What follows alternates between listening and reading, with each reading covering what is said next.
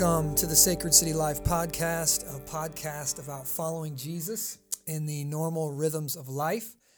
And this is episode four. And I have a friend with me today on the podcast, Liv Ryan. So, welcome, Liv. Thank you.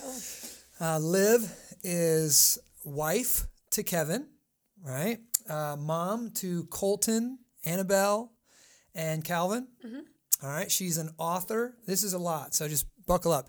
She's an author, a blogger, a public speaker, a yogi, a yoga instructor. yeah. Okay.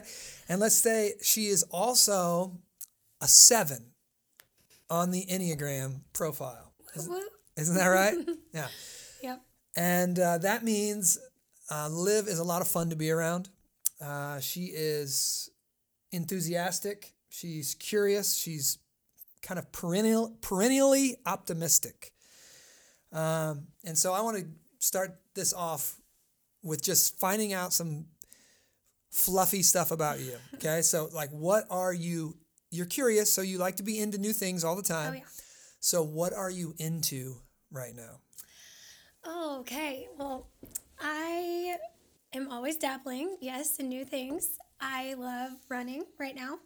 Um, that's been kind of an old standby for me. I'll do try something new, do CrossFit for a few months, and then go back to running. Um, yoga, making healthy food. We're kind of foodies, me and Kevin, so we love love cooking. He kind of cooks, and I provide the moral support. I'm like an encourager, It's just excited. Same thing. Same thing at my house. Same thing. Yeah, same. I cook a lot. No, I don't. I Everyone grill. who knows you is like shaking yeah, their head. I grill occasionally, and that's about it. All right. Um, what are you doing for fun? For fun. I mean, running really is fun for me. I get to listen to podcasts. I get to whatever. You love CrossFit. I, I actually don't love CrossFit. I, people confuse me and they think I love CrossFit. I actually hate CrossFit. I hate. I don't like it. It hurts and it's painful and it makes me sore and it makes me feel like I'm going to die. I just like the results. okay. So most CrossFit. people hate running at first, and then when you get in running shape, your body like craves it. Okay, so let me just say, I just bought a pair of running shoes. Good for you. My, I think it's my first pair of official running shoes ever, Ever? ever. And it's I bought a pair of trail running shoes from Phil at Fleet Feet, Okay.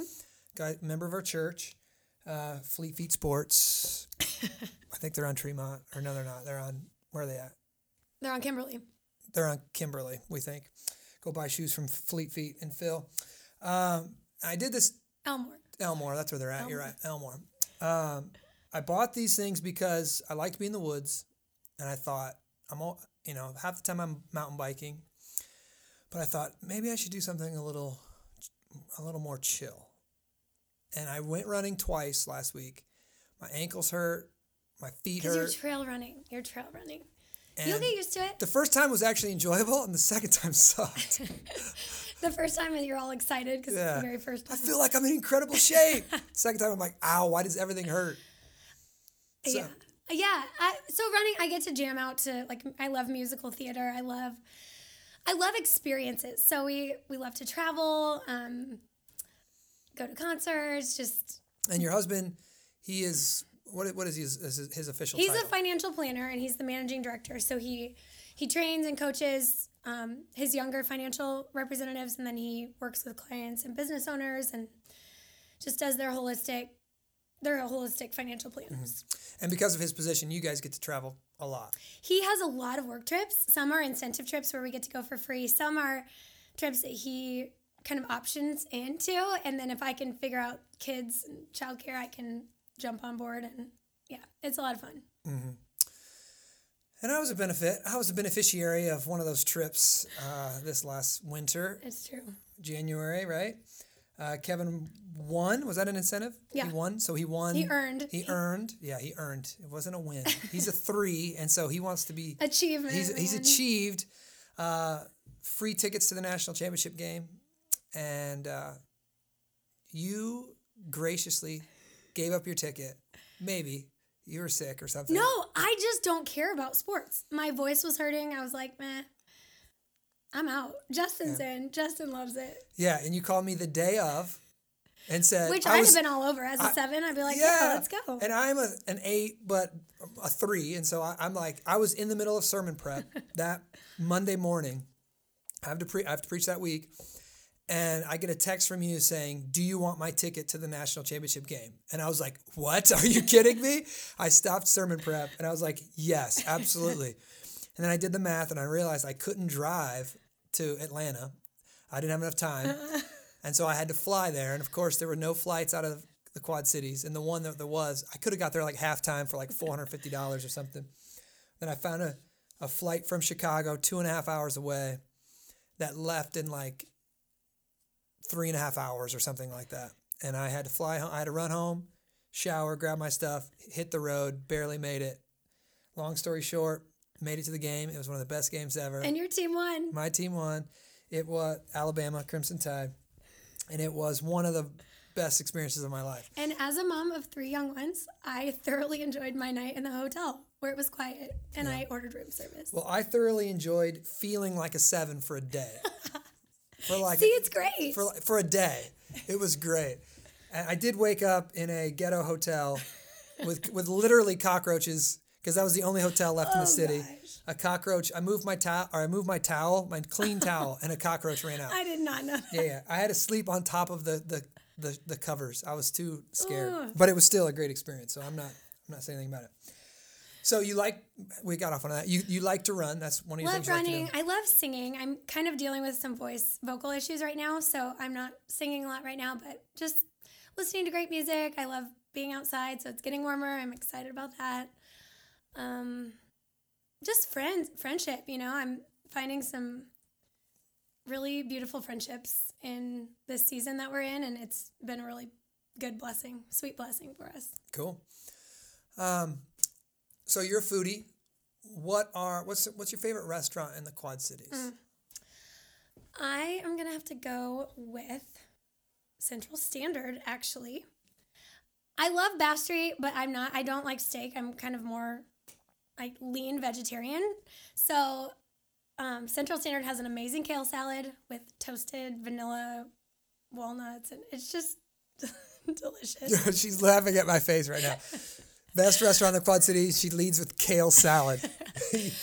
I also enjoy dessert, so don't let me fool you. I can eat. I can put down a massive chocolate Okay. chip cookie. Central Standard has a phenomenal dessert menu. Their their shakes. I got a shake, a Nutella shake, like two weeks ago, and it had a whole Nutella cupcake on the top. Oh my It was amazing.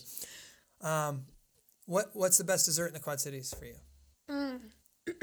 I'm not an ice cream girl, actually, so most people would say Whitey's ice cream. I'm gonna have to go with. Um, you've mentioned this restaurant. What is it? Granite City. Mm-hmm. Their big warm chocolate chip cookie. Mm. It's like got toffee bits in it and ice cream on top. I hate to go with a chain. I'm not a chain kind of Mm-hmm. Yeah, girl, yeah. but It's yeah, as a foodie, and you as a uh, you say you're okay. a foodie, and then you Let's throw go out a chain. scone, blueberry scone with lemon topping from Red Band. Okay, there you go. go. We've got Red Band. We're supporting Red Band, local coffee today. I would say I'm not a foodie, um, but I would say the best dessert in the Quad Cities, for, or my favorite right now, is from Viva downtown. It's the new taco place, and they have a avocado ice cream, and I think they're churros. Yeah, churros with avocado ice That cream. actually sounds amazing. I was there like four times, and I was like, "Don't you touch me with anything avocado." That's no. And then Dr. Alex, no, it? Dr. Alex got it, and I made fun of it, and then I took a bite of it, and I had to repent. it is fantastic. That's amazing. It's fantastic, and I'm eating like since the first of the year. I've been 100% paleo, and so uh, I splurge like maybe once a week, and it's always dessert, That's amazing. not a full meal, just a dessert. I'll crush something like that. So Did you say 100% paleo? 100%. Minus the one dessert a week. Yeah, minus that. That doesn't count. I mean, 100% other than that one Yes. thing, which clearly doesn't count. Um, I used to tell everybody I was 80% paleo 100% of the time. Yes, exactly. So, all right. What's your, I know you guys like travel, and Chicago is kind of like yes. a, a fun place to go, two and a half it's like the old standby getaway. yeah, for sure. What's your favorite restaurant in Chi Town? Mm. Well, we love the little foodie district on the west, little west end. Um, there's a restaurant called Maple and Ash. phenomenal. They serve you a complimentary martini when you come in, and they cook over Virgin. We don't drink. Vir- we don't drink around here. virgin martini Just joking. um, with a big big wood fire, and you get to, you see them cook your food, and the atmosphere is phenomenal. We're like we're kind of snobby when it comes to you know if you're gonna drop that kind of money on dinner, you want good service, good atmosphere, and food that just makes your head explode, kind of. So I would say that one hits all three. Mm. Au Cheval is a good standby too. Burger joint. Never heard of like- either one of these places. Stop. I haven't. I haven't. Au Cheval. Everyone knows about Au Cheval. I'm not part of everyone. Oh my gosh. Okay. Put it on the bucket list. All right, it's on the bucket list. Um, so I, I joked earlier that you are a yogi. I don't really don't know what that means. I just thought it was a yoga instructor. Um, but you you teach what you, what you call holy yoga. Yep. So, um, what is that? Yeah, I'm. I love talking about this. So, a yogi, by the way, is anyone who does practice yoga regularly. Okay, then I'm a So, yogi. You're Did you know yogi. that? Yeah, I did know that. How did you know this? Amanda told me. My wife has told on me, eh? I'm so impressed. tell the, tell the world. Okay. So I am going to be 39 and uh, I've wrestled most of my life and I've done CrossFit now for 10 years. And I'm, I got into mountain biking about three years ago. And um, everything I do, I do hard and a, like 100%. percent And I hate stretching, hate it. It hurts. I'm, I've never been able to touch my toes ever in my life. Like I'm a foot away. It's terrible. Uh, I've always been really strong for my size, and I just stay this here. I don't I don't stretch, and um, and it's honestly it's it's just causing problems. Um, my hip flexors are always super tight. My back super tight. Um, my arms fall asleep when I'm sleeping at night because my shoulders are so tight. Um, and I'm getting older, and so I thought, okay, I need and I need to chill out a little bit. I need to do something that's not competitive. And hopefully, there's no timed yoga. If there's timed yoga, then I'll probably find it, and it'll it'll be ruined for me. So I, I just said I talked to my wife, and she was enjoying doing it occasionally, and I said, all right, what if we started uh, instead of checking our phones before bed, you know, what if we did this yoga thing before bed? So we started 30 we just looked it up on YouTube and it was like 30 days of yoga and Yeah. 30 minutes a night and uh, my you know I, I look like the tin man trying to do yoga and i'm very stiff and Yeah, you've not- called yourself a Lego a Lego man before. yeah, yeah that's right. I don't bend. I So- don't. Uh, and so, but it's it helps us calm down, chill out.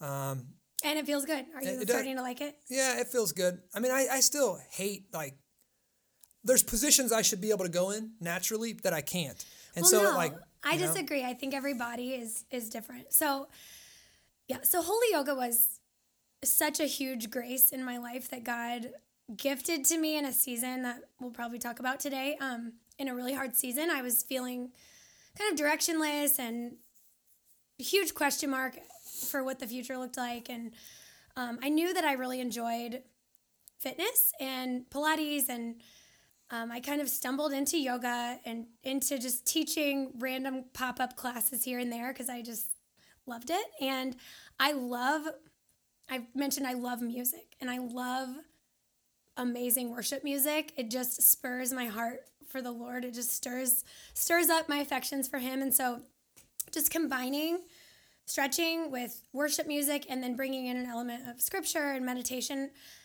it just appealed to me so much.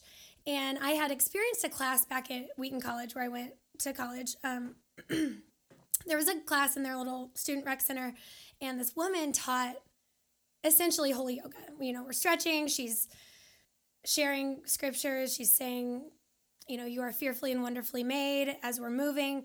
And God did a huge work in my heart back then, um, healing me from negative body image. And I was in a really bad place with that, just the way I saw myself. I did not see myself the way God saw me, and as a, that my body was a gift and a good thing. I saw it the total opposite way.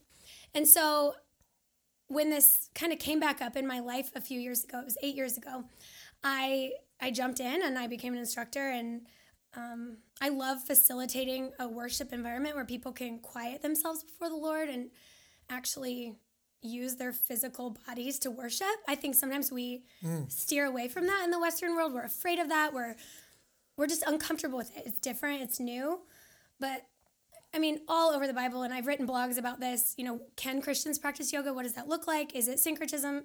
And the answer is no. God redeems all things to himself. And so, I mean, the Bible talks over and over about lifting our hands in worship, and in him we live and move and have our being and breathing. I mean, that is all over scripture.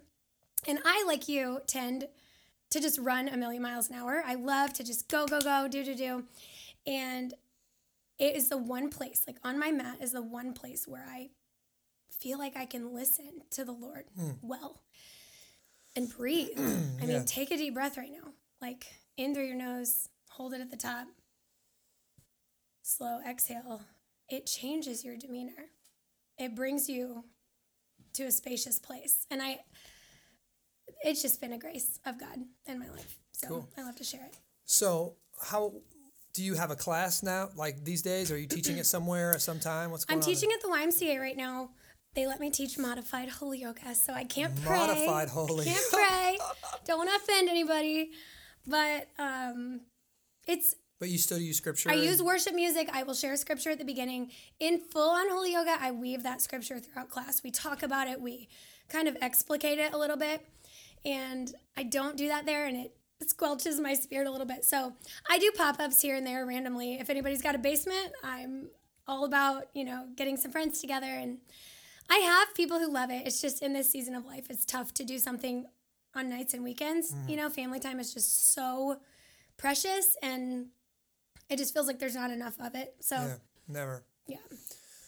That's cool. I've never thought. I haven't thought about that. Um, I've been reading a lot and studying a lot about our bodies and being embodied creatures that um, that our bodies truly matter to God. Yeah. And it's not just the idea of kind of the dualistic idea that like you are your soul and your body's just this suit that you put on Yeah. for a little while The shell. yeah, a shell, but we're actually embodied creatures. And you can't really, the only time we're ever going to be separate from our body is when, you know, death to when Christ comes back. Uh, when Christ comes back, we get a new, but we're, mm-hmm. we, we get our body back, right? Restored and renewed. And so worship should be an embodied experience. And for me, talking Enneagram language, I'm an eight. And so that means I kind of live a lot of my life from my gut, from a bodied, like I, I feel the right mm-hmm. answer. I feel what I need to say. Mm-hmm. It's hard for me to teach people. This is why I said that. This is why I go there. I just feel it. Yeah. And my sport was wrestling. My main sport was wrestling, and that's all embodied. And I'm, I'm, you know, I enjoy my body, and I enjoy uh, worshiping God with my body. And when I pray, I have typically I smoke a cigar and I go for a walk. Yeah. Same type of thing. Yeah. I'm doing something, but it's it's like a calming presence. Yeah. And it's a calming time for me. And I have just started experiencing that a little bit with with yoga. I don't know if I'll stick with it. I need to. Yeah. I definitely need to. Um, or I'm going to be one of those old guys that just like I lose like yeah, I lose like 4 inches, you know, each decade or something. It's it's incredible. The health benefits for posture, it improves your confidence. It, im- I just there are so it's so multifaceted from a spiritual standpoint. Though there's there's nothing that is better facilitated meditating on God's word for me, and I think we really struggle with that in the Western world, where the more you accomplish, the better.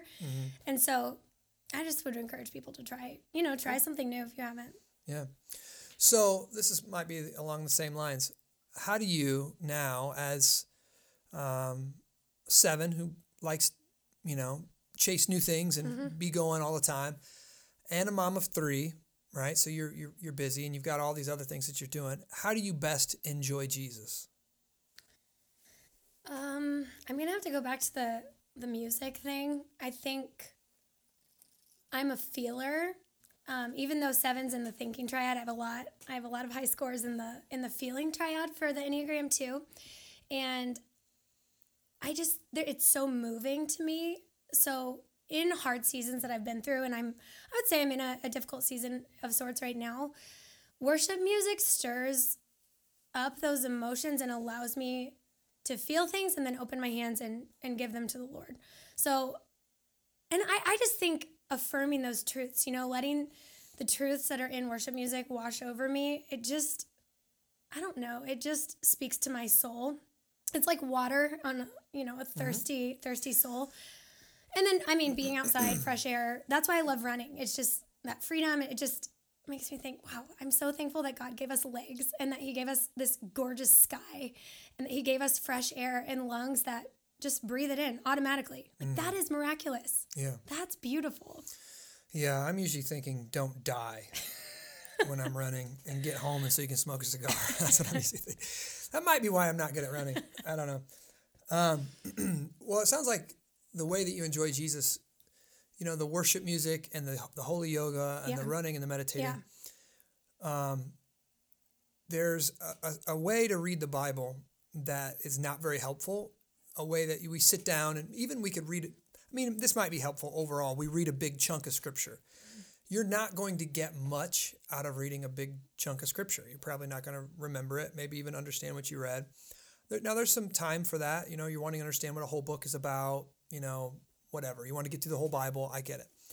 But there's something about meditating, which is think of meditating not as emptying your mind in the Eastern sense, Right, right. but as putting something in your mind and then dwelling on it. So- Chewing on it. yeah, like a dog chews on a bone, yeah. just that that wallowing type of.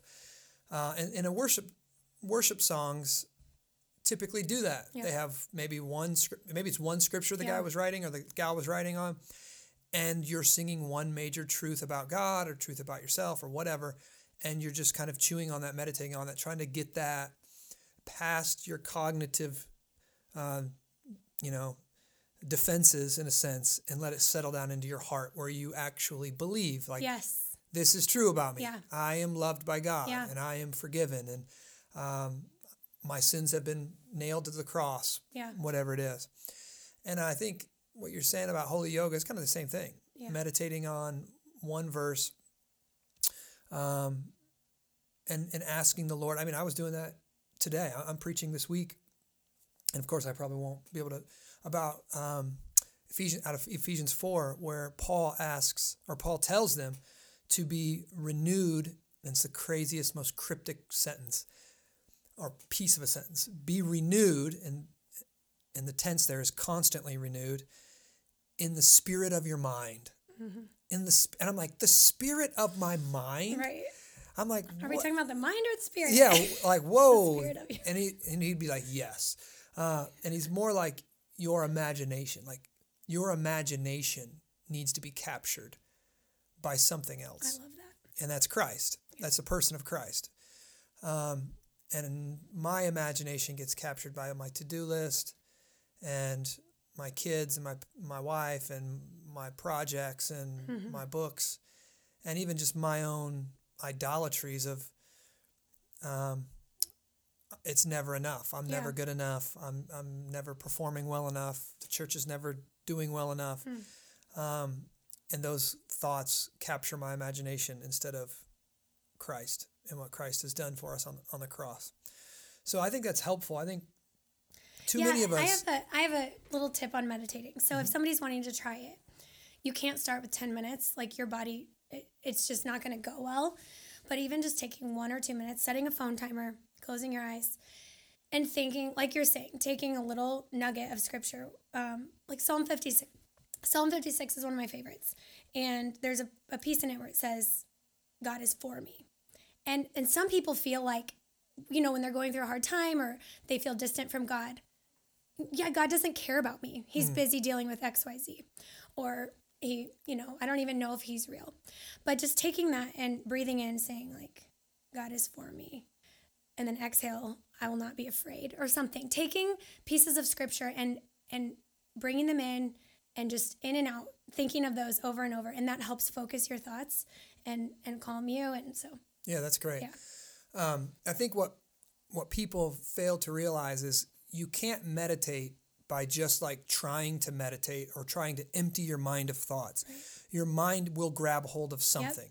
If you give it one moment of space, because we're so um, deprived of space, if you give your brain one minute of silence, it will latch hold of that and it'll tell you everything in your house that needs to be cleaned, Mm-hmm. everything in the garage that needs to be organized, all the stuff you, the books you need to read, Yep. all the stuff. And so what you have to do, and this is what I, this is a trick I do Well, with your my kids. three mind tells you that, but Oh, other yeah, people, yeah, I mean, it's it can be really stressful and unsettling for you know, it's going to be different things for different people, but Sure. but it it's this restlessness because we're used to going to our phones and going to social media and filling all the space, Yeah. and I don't think we know what space feels like. No. And yeah, that's why I think finding a tangible tool like running or walking or breathing or yoga or whatever it might be. Mm. I just think we have to carve out time in our schedule for those things that will facilitate space. Yeah. And that's how we're going to find intimacy with the Lord. You don't find intimacy when you're, you know, scrambling and doing all the things. No, you can't. That's not intimacy. And uh, one of the things I've learned with my kids, so I've got four, and pretty often one of them will call me upstairs, Dad, I had a bad dream. I'm, I'm afraid, you know. And what, what was your dream about? And, you know, something they probably saw that day, some monster. Javin told them a story, something. well, I, I remember with Javin just trying to be like, dude, I'm here. I'm protecting you. Mm-hmm. God's protecting you. Mm-hmm. Like, we go over some scripture and like try to, and it just wasn't working. Mm-hmm. And then one time at like the sixth time I got called up, I said to my daughter, okay, listen, I'm sorry. Whatever you do, don't think about a purple elephant wearing a pink tutu and high heeled shoes. And then she just kind of like looked at me and her f- expression changed. And then like she started giggling. And I'm like, don't, don't think about it. Yeah. And obviously, as soon as you say something like that, their imagination starts thinking about it. Yep. And the imagination of something new pushes out the scary Yeah. thing. And the same thing goes with meditation. Yeah. You meditate on a scripture, like you said, or you can go to like the Gospels and, Mm-hmm. and one little encounter that Jesus had with a person, one little pericope of Jesus. Meditate on that like you're there, Yeah. like you're there Yeah. watching it. Like so much so, like you're Read ima- it five times and then close your eyes and just yeah, like- watch it play out. Exactly. Yeah. Like smell it, feel it, hear it. How does it make you feel? Meditate on Jesus in that specific environment, you know? And now listen, if your imagination starts conjuring up crazy things, that's not equal to scripture, right?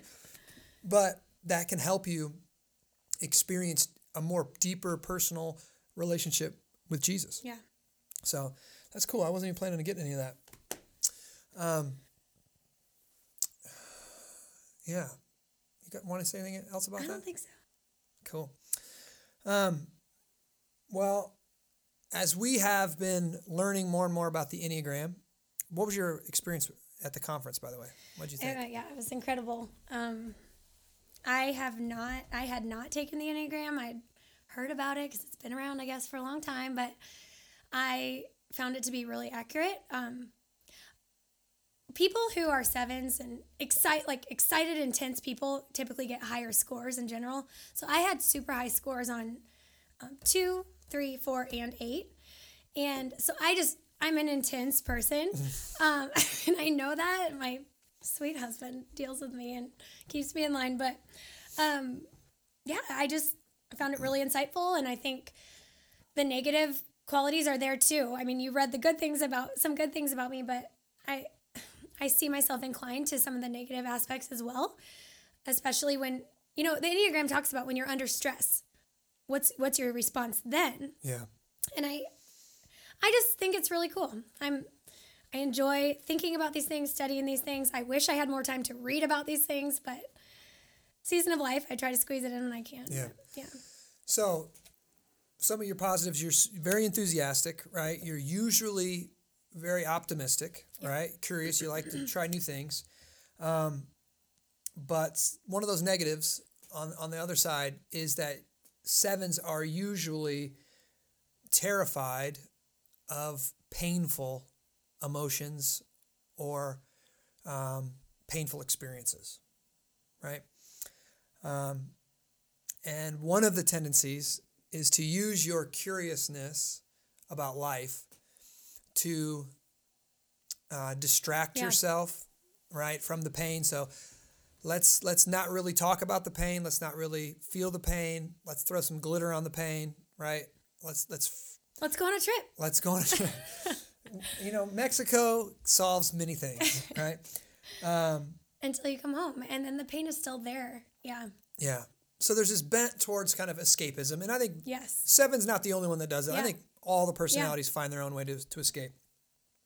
We just want to deny, you know, when we're not living out of the true self that Christ has given us, we want to deny the painful stuff and just maybe we kind of kind of can try to just be optimistic about it. Oh, it's going to get better. It's not that big of a deal. Just keep plowing ahead. Um, but God has brought you down a path that you really can't gloss over the pain. Um, it's been a, a path full of a lot of loss mm-hmm. and grief. Mm-hmm. And I imagine this has been, I mean, this would, this is difficult for anyone who is would go through what, what mm-hmm. you've been through. But as I'm thinking more and more about your personality and who who God's made you to be as the seven, it would it would seem to me to be uh, literally hell on earth, like the worst possible thing, like going through something so painful, and there's no way you can kind of you can't run from it, right? And it's not just one time thing; it's it keeps coming back, it keeps coming back, keeps coming back. Um, could you share with us this afternoon just a little bit of your story and let I know there's others uh, who are listening who have experienced loss, and so um, could you speak to that for a little bit? Yeah, absolutely. So I would say that being excited and enthusiastic and optimistic was my default all the way until I turned 18 and life was just hunky dory and great. And I just thought, you know, I'm raised in a Christian home. I'm I know how to map out a great life and I'm going to do it. I'm doing it right now. Um, and then my parents got divorced and that was a great loss for me. Um, as it always is, and that's extremely painful. And and then, um, you know, fast forward a little bit, God brought me through that. At that time, He provided in just incredible ways, and that yoga class, and healing me from body image issues, and then got married at the ripe age of 21. You did our wedding. I was there. Um, and that this was a part of our plan, right? Get married young. I saw being coming a mom as the quintessential life experience, you know, just it's everything I've ever wanted. I'm on my stair step path to becoming a mom. And when that happens, everything will be perfect. And so I look back now and I see how horribly I, I idolized parenthood and and how you know I, yeah, I just was very distracted by what I thought was the best plan for my life. And so a couple years after we were married at 23, we started trying for for kids and we got pregnant right away, which was right along line with my plan. We wanted to have a lot of kids, five or six kids. I'm going to be such a good mom. It's going to be so easy. Oh my gosh. So um so we were excited and I actually quit my full-time job. I was working in the business world and I just was sick. I was throwing up, and I just thought, okay, I'm just gonna write books now. So I quit my job, and I'll be a stay-at-home mom and write books, and it'll be great. and we went in for our 11 week check where they would be able to hear the heartbeat. They couldn't find baby's heartbeat. Um, sent us for an ultrasound. So we find out in the ultrasound room that our first baby is already in heaven and gone and not going to be joining our family on this side of eternity. And to say I was crushed is, you know, an understatement, I guess. I was felt like my world came crashing down a little bit and I was speechless and just stunned and I had never experienced that level of loss before. And yeah, so kind of entered into this season of, of deep grief and loss because we went on to we didn't get pregnant for a long time. Well, it took eight months, which is not a long time in the infertility world, but to someone who's already lost a child and who is eager to become a mom, that felt like a long time. And then we and got young and healthy. young and healthy. Yep. No no signs anything were wrong. We didn't do any further testing at that point. They're like miscarriage is common. It happens to one in four women who are pregnant. Um, I just thought, wow, one in four. Okay, well that means the next time it'll be fine. Kind of, I saw that optimism coming through. Like Yeah. I'm, I'm feeling pain. This is really hard, but you know, God has a plan, and He's not going to waste this. There's that exactly. So I hate to. I'm not going to put words in your mouth, but that optimism can be like, okay, well, I want to be an author, and this is really bad, but you know what? God will use it for good, and I'll be, you know, kind of like the the youth pastor. The youth message used used to be like, everything bad you're going through, this is going to be your testimony, right? He's going to take your test and turn it into a testimony, and this is. I remember a guy telling me that one time. Worst thing I went through, he's like, one day you'll write a book about it. And I'm like, okay.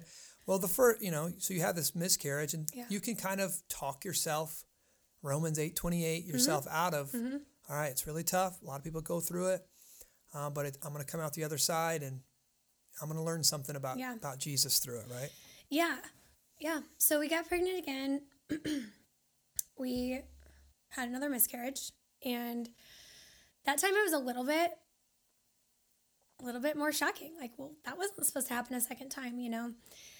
And, but again, we just, we weren't, we never did feel like we should stop trying. And I think that's common with people facing infertility or loss. I mean, you have this deep seated hope that maybe you will be able to have a child. So, um, we had our, we got pregnant a third time, and we said if we miscarry a third time, um, we're going to Europe. we said that we're like we're taking a trip together. We're just gonna start like enjoying life, um, and not holding our breath for this this thing to happen. Was that an escape, or was that You know, I think partly, partly an escape, for sure. We were not um, digging in deep to what God was wanting to do in us at that time. I think we were trying, but I think it's very difficult when you're in those dark seasons. sure? But we also said after that trip, we want to start the adoption process if we have a third miscarriage. Because if you have a third miscarriage, miscarriage, it puts you in one percent. Um, I'm sorry, one percent of one percent. So you're in the 0.01 percent of people who have three or more miscarriages in a row, and you may never, you may never have a child. The chances are still in your favor to keep trying, but it just means, yeah, something actually might be wrong now. And so at that point, we we did lose our third child, and I think we were grieving the best way we knew how at age 25. You know, um, we had found a church community, and we were in a small group, and they were loving us well, and that was that was God's grace in our lives. Um, we did not feel alone, but I didn't feel like I, I knew someone who went through this and could speak hope into my life and, and joy and I don't know, just speak life over me. Not in that I would eventually have children, but in that there is hope. God can sustain you. God is using this. Um, so God started planting seeds in my heart at that time to potentially to shift my focus from writing a book on body image, which is what I thought my first project would be, to okay, I think there needs to be a hope a hope filled you know companion. But I was I was in a dark place. You know, I was not optimistic at this point, and so we actually started the adoption process and One second. So you Yeah. you weren't optimistic. Were you pessimistic about life, or just pessimistic about ha- your your potential to have children? Actually, both. It really, it was kind of like a dark cloud had come over me. And I was questioning all sorts of things about God that I had never questioned before. You know, are you good? How, how could you be good when babies die? And why, why me? And so I'm going to scripture and I'm seeing, oh yeah, like a lot of these people have been through things too. And oh jesus suffered? Oh okay. You know so starting starting to understand the gospel a little bit more like we are in this broken world. We are not promised anything. We actually don't deserve anything. I wouldn't say i understood all these things but i started grappling with these questions. And so we started the adoption process. A birth mom chose our profile um, from the agency pretty quickly within a couple months. And we were going to do an open adoption. We met with her. It was really exciting. We made a nursery. We had a baby shower planned. The baby shower was one week before she was due. And it was on a Saturday. And on Friday morning, we got a phone call from the social worker saying, you know, the phone call rings. I'm like, or the phone rings. I'm like, the baby's here. You know, I pick up the phone. I can see who it is. And it's the social worker saying, I'm really sorry, but the birth mom chose to let the birth dad's parents adopt the baby. And, Oh. You know, rug pulled out from under me again from, from us. You know, we're at this point very much grown together through this trial, Kevin and, and me. Um, or I, Kevin and I. English, English English, major. um, so yeah, but So this is three three miscarriages, failed adoption. in about three year time. Yeah, um, probably about two years at this point. Oh, okay.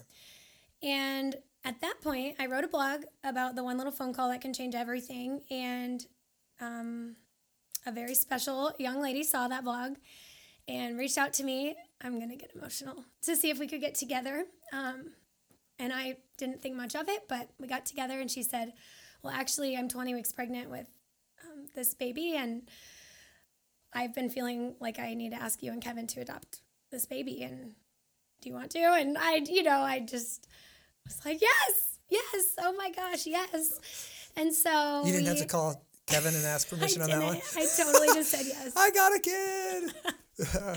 So she invited me to the ultrasound where we found mm-hmm. out it was a boy. And so, you know, the months progressed and we were at the hospital. I got to hold her hand as she pushed our, our son into the world. So our first son carries part of her name and he's just a beautiful reminder of God's faithfulness. And we have an awesome relationship with the birth mom and it's just it was God. It was he, he wanted us to have Colton as our firstborn son on this earth. And and loss persisted. So we had our fourth miscarriage while she was in the second half of her pregnancy. Um, we lost our fifth baby. Um, as you can see, we get pregnant and we just couldn't sustain the pregnancy. So I miscarried our fifth baby right around the time Colton was born. But the joy of this new Was, child. wasn't it the It was the day. Day, It, was, the day. yeah. Yeah, I started bleeding at the hospital the day Colton was born. Yeah. And I knew it was coming. Like I had seen trends in my pregnancies. And so at that point, I had become kind of numb to the pain of my losses. I was just going through them and I didn't know what to feel about them. I just trusted that God had a plan and I was holding part of that plan, right? I'm holding Colton, I'm caring for Colton and just pouring myself into into that, you know, like he'd called me to be a mom, not in the way I thought he would. And yeah, so we had our sixth and final miscarriage after a few months after that. And just, we had gone and seen a specialist. They said, we can't find anything wrong, it's unexplained. And you should keep trying, essentially.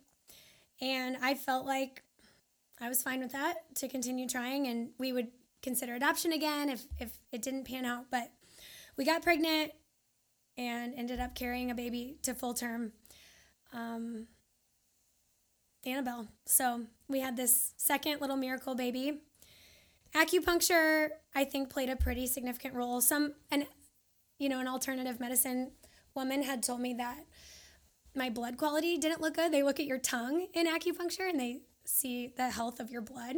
They're like, we need to get you on a blood rich diet. So I'm eating beets and strawberries and red meat and bean, bone broth and all this stuff that s- sounds gross when you're pregnant. And um, yeah, acupuncture once a week and ended up delivering a healthy baby girl. And we didn't know how long it would take because it had taken three years the first time. So a year later, we're like, uh, I think we want another child.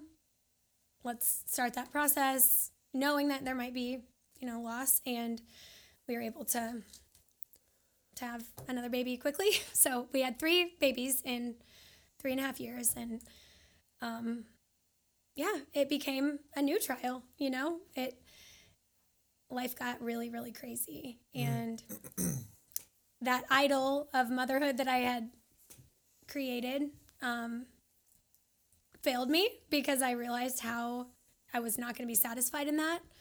Um, but yeah, that's that's the story of our loss. So So thank you for sharing that. Um, six total miscarriages, right? What kept you? Um, what kept you trying? Honestly, I don't know. It probably is that deep seated optimism. Um, that maybe, you know, maybe we were in the 66% that would eventually have a baby um, biologically. Not that that's better, but I just, I wanted that experience. Mm-hmm. And I'm a fighter, a little bit of a fighter. So I think I was just wanted to keep plodding forward.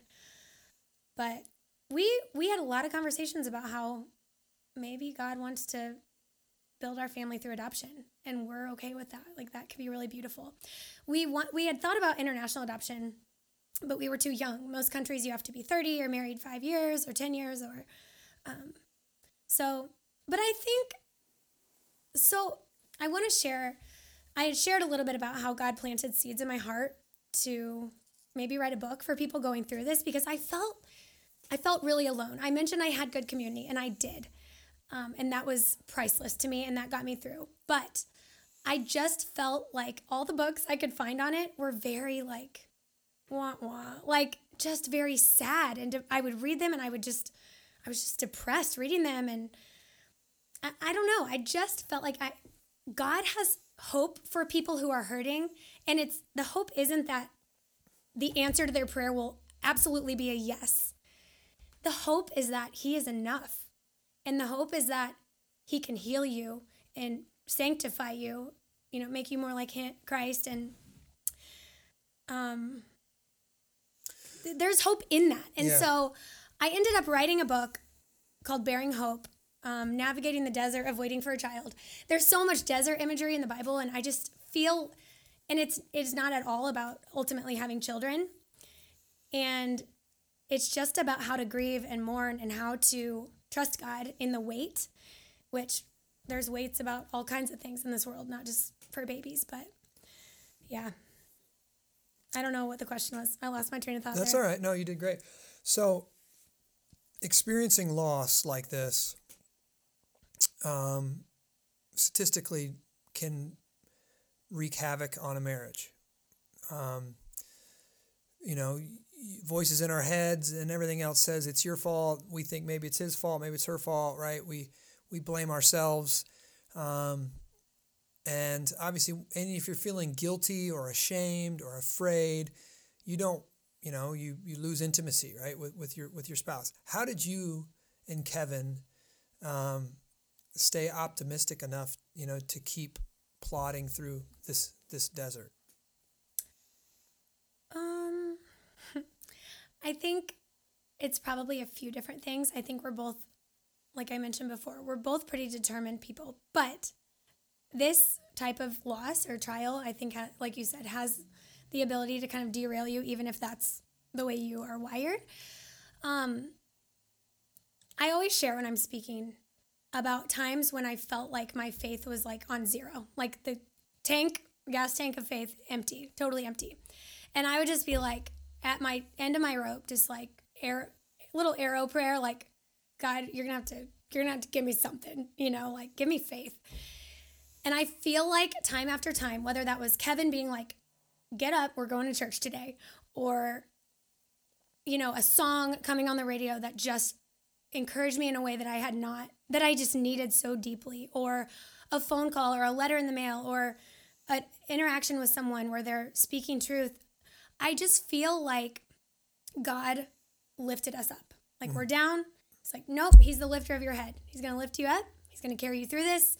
And yeah, I just imagine kind of like I, I think it's God's grace, really, that that our marriage did grow stronger through that because it can, it really can drive a wedge between people. But we were pretty intentional about praying together every night and I picture us both kind of like injured athletes on like a football field or whatever on a field.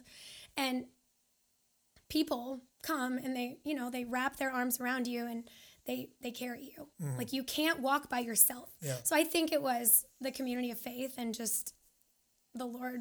Yeah. Yeah that's i mean it's kind of been a theme in the last few podcasts even the necessity of community around you and I, even in your analogy there, I think too mi- we think faith is a full tank. Like when I have a full tank, I'm I'm a I'm a good Christian.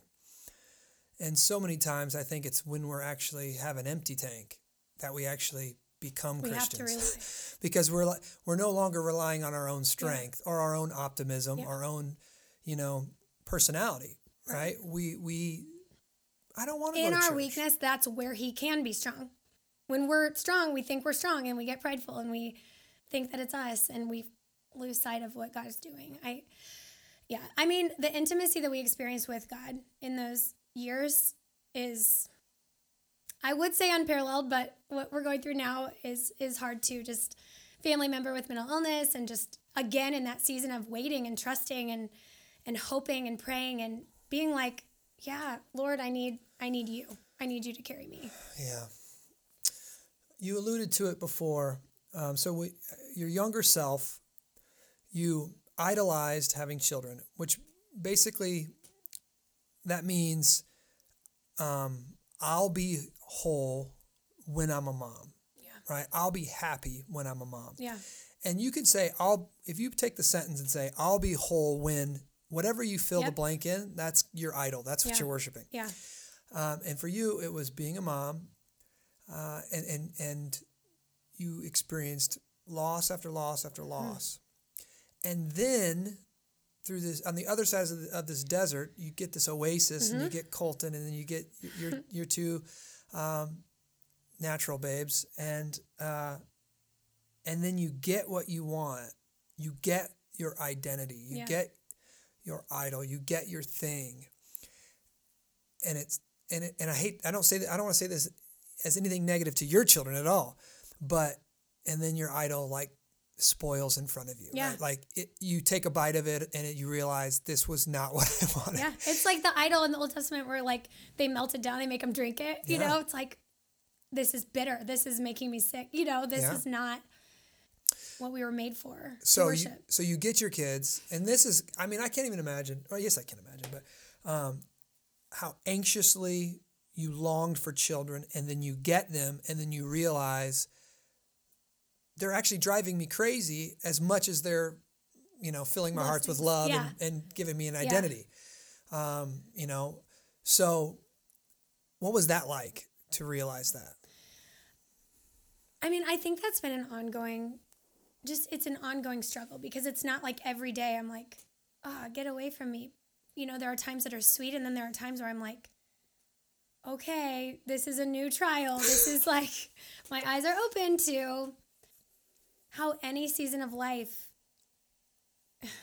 you can face difficulty and just be human, you know, like I'm sinful and I'm seeing my sin tendencies pop up and this in this new challenge to trust God, to trust God in how to parent, to trust God in you know, taking care of my children when I feel weak or whatever it is. So, So if you could go back and talk to your 23 year old self, 24 year old self, how what would you say? I mean, you, you know, you're full of optimism, right? You guys, you know, good looking couple, you've got it the world at, you know, right in front of you and you know you're going to have a child. What would you say now to yourself? If we could that's so hard. I don't I don't I don't like doing that. I don't like doing that. I mean, I think I would say like it's going to be okay. God's going to take care of you. Trust him. You know, all the truths that I needed to hear at the time. Like humble yourself, enjoy your husband, wait well. Like wait well. And I, I talk about that in the book, and it's probably my seven coming through like fun things to do while you wait. Like pour into the children around you. And it's not It's so, so let me just to to that. diminish the pain. So that's uh, you know that was one of the things that I found strange, weird about your book. Um, and not in a negative way. In that exactly what you're describing you wanted to do, you did it in your book. And me as a 3 and as you know an 8 and a 3 and a guy who's got a high 1, negative resourceful 1 that um, when things suck like I want them to suck. Like that's how weird I am. Like I remember as a kid when practice was terribly hard, this is like my chance to shine. I'm going to watch everybody quit and I'm going to keep going. Yeah. And there's something about my jacked up personality that when it's hard, I want it to be hard. And so when I read a book about loss, mm-hmm. I want it to hurt. I want it to hurt, you know? Well, I think there is that in there too, because I do talk about the importance of validating the hurt, and th- I mean that is so invaluable when when you're hurting. First of all, you need you need to give yourself space and grace to feel those feelings and to process them. I think you have to go there to process them in a healthy way, whether that's through counseling or journaling or crying. But I think it's important for people to set a timer, like lament and weep and feel mm-hmm. the deep feels and process that and read about that and just be in it. And then you like you clean yourself up and you stand up and you walk out and you live you live your life. You live your life because God has put gifts there for you too, even in the desert. It's not like going to be 3 years of or 10 years. I know people, I you know, people have waited 10 years for whatever or forever, right? The rest of mm-hmm. your life. Do you want to live in that lamenting place for the rest of your life when you don't know if you'll have children, when you don't know if the answer is yes? I, think no. And so some of the suggestions I give are just silly and different, but I think sometimes we need someone else to look us in the eyes and be like, hey, it's okay to go skydiving or it's okay to go have fun at the you know with your friends at xyz you don't have to sit at home and cry until mm. you get a baby because mm. the baby isn't the ultimate gift. The ultimate gift is enjoying your creator and glorifying him. Like that is where the satisfaction will come from. So i think i mean That's I think that's powerful. i would Ev. preach to my 23 year old self no, I think that's really powerful. I think um, there's two sides to that coin. It sounds like you have to experience it, this the, the, the grief. You have to embrace it. Yeah. You have to get in it and figure it out in a sense and Yeah. really be there and process it and own it uh, as part of your story. But then you can't you can't stay there yeah there's got to be and that seems so foreign to me.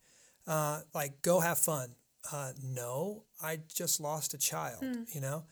Uh, but there there's something in your book that you you just keep coming back to this um, hopeful faithful optimism right? Um, not optimistic about having a child necessarily but optimistic that your life isn't over and god is still good yes and he's going to bring uh, rivers in the desert yeah right he's Yeah. he's going to um, eventually make all the deserts Yeah. bloom Yeah, that those scriptures in Isaiah just about streams in the wasteland and they get me emotional really quick because I just feel like I experienced that. Not in the way of, oh, we finally got Colton, there's a stream in the desert. No, it's like we experienced biblical community for the first time. That is a stream in the desert. Mm. And we experienced sweetness and richness and intimacy in our marriage that we would not have found had we had a crying child right there at 23, you know? And I, I don't know. I just yeah, I think I think our trials are really rich and they make us who we are and I in a way I welcome them cuz I'm like okay God do your work. Like do your work. I can't you can't work on me when I'm an arrogant 23-year-old thinking I've got it all figured out. Like that is not how he wanted to use me. He wanted to use me broken. And so in a weird masochistic way maybe I welcome I welcome that even though it hurts. Yeah, I don't think that's masochistic. I think that's the life of Christ in you. You know, that we are crucified with him and we take up our cross and follow him. And so our life takes a cruciform shape Yeah. where suffering is for our good. Um, and we, in, in faith, we know that and we proclaim that. But when the dark cloud comes, you know, there is no, there is no answer sometimes. There is Yeah. no, Yeah. I, I was reading a I'm reading a book by Fleming Rutledge right now on the crucifixion, and she talks she she really goes into the the, the nature of evil and the brokenness of our world, and she says, and I've said this before, she's like any pastor who says you know, or any person that says, "Oh, don't worry, that you know there's a reason in everything," and kind of quotes Romans eight twenty eight like at an improper time, mm-hmm. they need to be slapped across Yeah. the face. Basically, he, she says there's only two um, responses to real evil and real loss, and that is one, suffering with someone in silence, Yes. and two, hating evil. Yes. Like that's it. Yes. Like I hate death, mm-hmm. I hate loss, mm-hmm. And I'm here with you. Yeah. Not we're gonna work this out. We're gonna Yeah. do that. You know, God's Yep. got something Yeah. coming and, and all this stuff. So, would you add anything to that? Like, if someone is suffering miscarriage or the loss of a Yeah. child, um, what do people? What do bystanders? What do their community? What's Yeah. what do they do? Yeah, it, it's what you just said. I mean, show up. So I think physically being there, physically being there, being okay with silence, being okay with their emotions, being okay in the mess with them, and being willing to enter into the mess and not try to fix it. So I think that physical presence is huge. Making meals, bringing, you know, encouragement, bringing flowers, just acknowledging the loss is so huge. And I, I think it goes for even people who are grieving things that are going on in their life that are hard. Like acknowledge that. Mm. And and don't make them move through that and try to fix the problem because the problem isn't to get fixed. You know, they need they need to grieve. They're in a season of grief. So I think showing up and I say affirm them with truths of scripture. I think that's okay. Not in a flippant way, not in like a preachy like it's to be okay. God's to work this together for good. But if if you have that deep relationship where if that person already knows the Lord, I think, you know, re- if you read a card written in the handwriting of someone who loves you and you see that scripture, I think it can can speak to you in a way that human words can't. Like it is the inspired word of God. So I think don't shy away from using scripture, but be present. Yeah, be willing to go there. It's the main thing. Um, there, so on a Sunday morning, let's say, there are dozens of people coming into the gathering hurting Yeah. um, from a myriad of different issues. Um, some churches you come into and you hear the worship leader say some things like, forget about your problems and just leave it all outside the door Yeah. and let's just focus on this. And, um, and sometimes you come in and it's, you know, it's all peppy and it's all happy Mm-hmm. and it's all, and people are there and they're, they don't feel happy. Yeah. They don't feel peppy. Yeah. Um, I know at Sacred City we we try to acknowledge the hurting and the broken Mm-hmm. right away in the in the gathering. Um, but what are some what are some ways that pastors um, what are some things maybe pastors need to know about those in a season of grief and loss like this? Like what are they feeling when they come into the gathering? And what are some ways maybe you know some ways that pastors could affirm them or give grace to Yeah. them in the time that you know they, they need it Yeah. Okay. Um well, I want you to say real quick.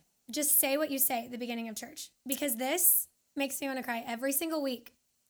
Just say exactly what you say. oh boy this puts me on the spot Sorry. oh, that's all right um, um i say something to the effect of oh man to, To all who are hurting. yeah to all uh, let me pull it up real Okay. quick because Okay, of course okay. uh, on the top of my head when, in a, in a uh, in a podcast live i can't i can't pull it up that's all right So you say that and you acknowledge it. And that is something I've never experienced. Yeah, I've to all- never this is what I say. every week. So every every time I uh, we start, I say uh, to all who are weary, to all who are weary and need rest. I don't know what happened to my picture right there. There it is. Sorry. To all who are weary and need rest, to all who mourn and long for comfort, to all who feel worthless and wonder if God cares, to all who fail and desire strength, to all who sin and need a savior, and to all who long for the day for everything in this broken world to be made right. Yes. And anyone else who comes, this church opens wider doors and offers their welcome in the name of the risen Savior, Jesus Christ. Okay. Something to that effect. Yes. I, I change it a little bit every week. Okay. So when we make it on time to hear that, I cannot help but be moved in my soul because all the like one of those things is going to apply, you know, and I long so deeply for for the restoration and for Jesus to return and um so I think that is huge. I think the American church is very centered around the family unit. And it makes people who are going through infertility, which is one in eight couples of childbearing ages, like 18 to 45 or whatever, um, it makes them feel very alone and misunderstood and sad. And I think oftentimes they don't want to be in a church that's only, you know, that's hyper focused on that. So I think being in tune to that and any time, maybe not every time, but if the family unit is being addressed in a large way or celebrated, just finding a way to, in a small way, to acknowledge that there are people waiting to have a child or um, wanting to be in that season or or maybe just I, I don't mean provide a ministry for people who don't have kids you know like a group small group filled with people without kids no but inviting them in not letting them stand on the outskirts and feel sad but bringing them in being like you are just as valuable in our community as the parents who have beautiful little children filling our courtyard with laughter, you mm, know? Mm-hmm. So I would say that's the main thing, just finding ways to acknowledge and just let them know that that we're praying for them and we're you know, they're valuable. And for the person who um, is experiencing loss, uh, maybe they're right in the middle of their desert right now. Mm-hmm. Um, what would you what would you want to say to them? Um, I always tell people just put one foot in front of the other, you know. I, can you hand me my book? There's mm-hmm. a, a passage of scripture I would probably read to them. Um, say, I know you're hurting. It's okay to hurt. It's okay to feel like you can't move forward right now. But I would encourage you to to not be afraid of the future. Um, there's a quote. There's all kinds of quotes in here because I love quotes. Fall down, stand up again. Fall down, stand up again. Fall down, stand up again. You know, like don't be afraid to get up and step forward because I just believe that God has a plan. And and I picture I've heard an illustration where you're you know, you're standing close, you're standing really close and it looks like a hot mess, this little square that you can see and that's your life picture, you know, that's all you understand. And it really doesn't make a whole lot of sense. Maybe parts of it do and then parts of it don't. But when we get to heaven and we stand back and we see this glorious, vast tapestry that God has been weaving together, and it's all of our stories, right? Made up, making up His greater story, it will make perfect sense. Mm. And we will not question it, and we will feel joy and our pain will be removed and every tear will be wiped away and just that picture of restoration it gives me chills because i'm like looking at the confusing picture right now and wondering you know what are you doing god and yeah just trusting that he's he's got it it's good well i think that's that's some good stuff and i i'm thank you thank you for coming on the podcast so i really enjoyed it yeah me too Thanks and uh, me. i think it's good i think it's going to help a lot of people uh, let me have your book one, one yeah. last time here. So, this is uh, Bearing Hope Navigating the Desert of Waiting for a Child by Liv Ryan. Uh, you can find this on Amazon. And uh, Liv, we thank you. Thank you for your time. And guys, uh, if you haven't already, subscribe to the podcast on iTunes. Uh, give us a rating, it helps others find us. And we would appreciate it. You share this video on Facebook, let other people know how to find us uh, so we can get some more listeners and we can uh, spread the message. So uh, next week, we will have Dr. Casey Shutt on our podcast, and he is going to be talking about all kinds of stuff education. Uh, he's a headmaster, and so we're going to be talking about education, kids' education, cultural imagination, all kind of interesting things next week. So uh, thank you for joining us, Liv. Yeah. Thank you, and uh, we'll see you guys next week.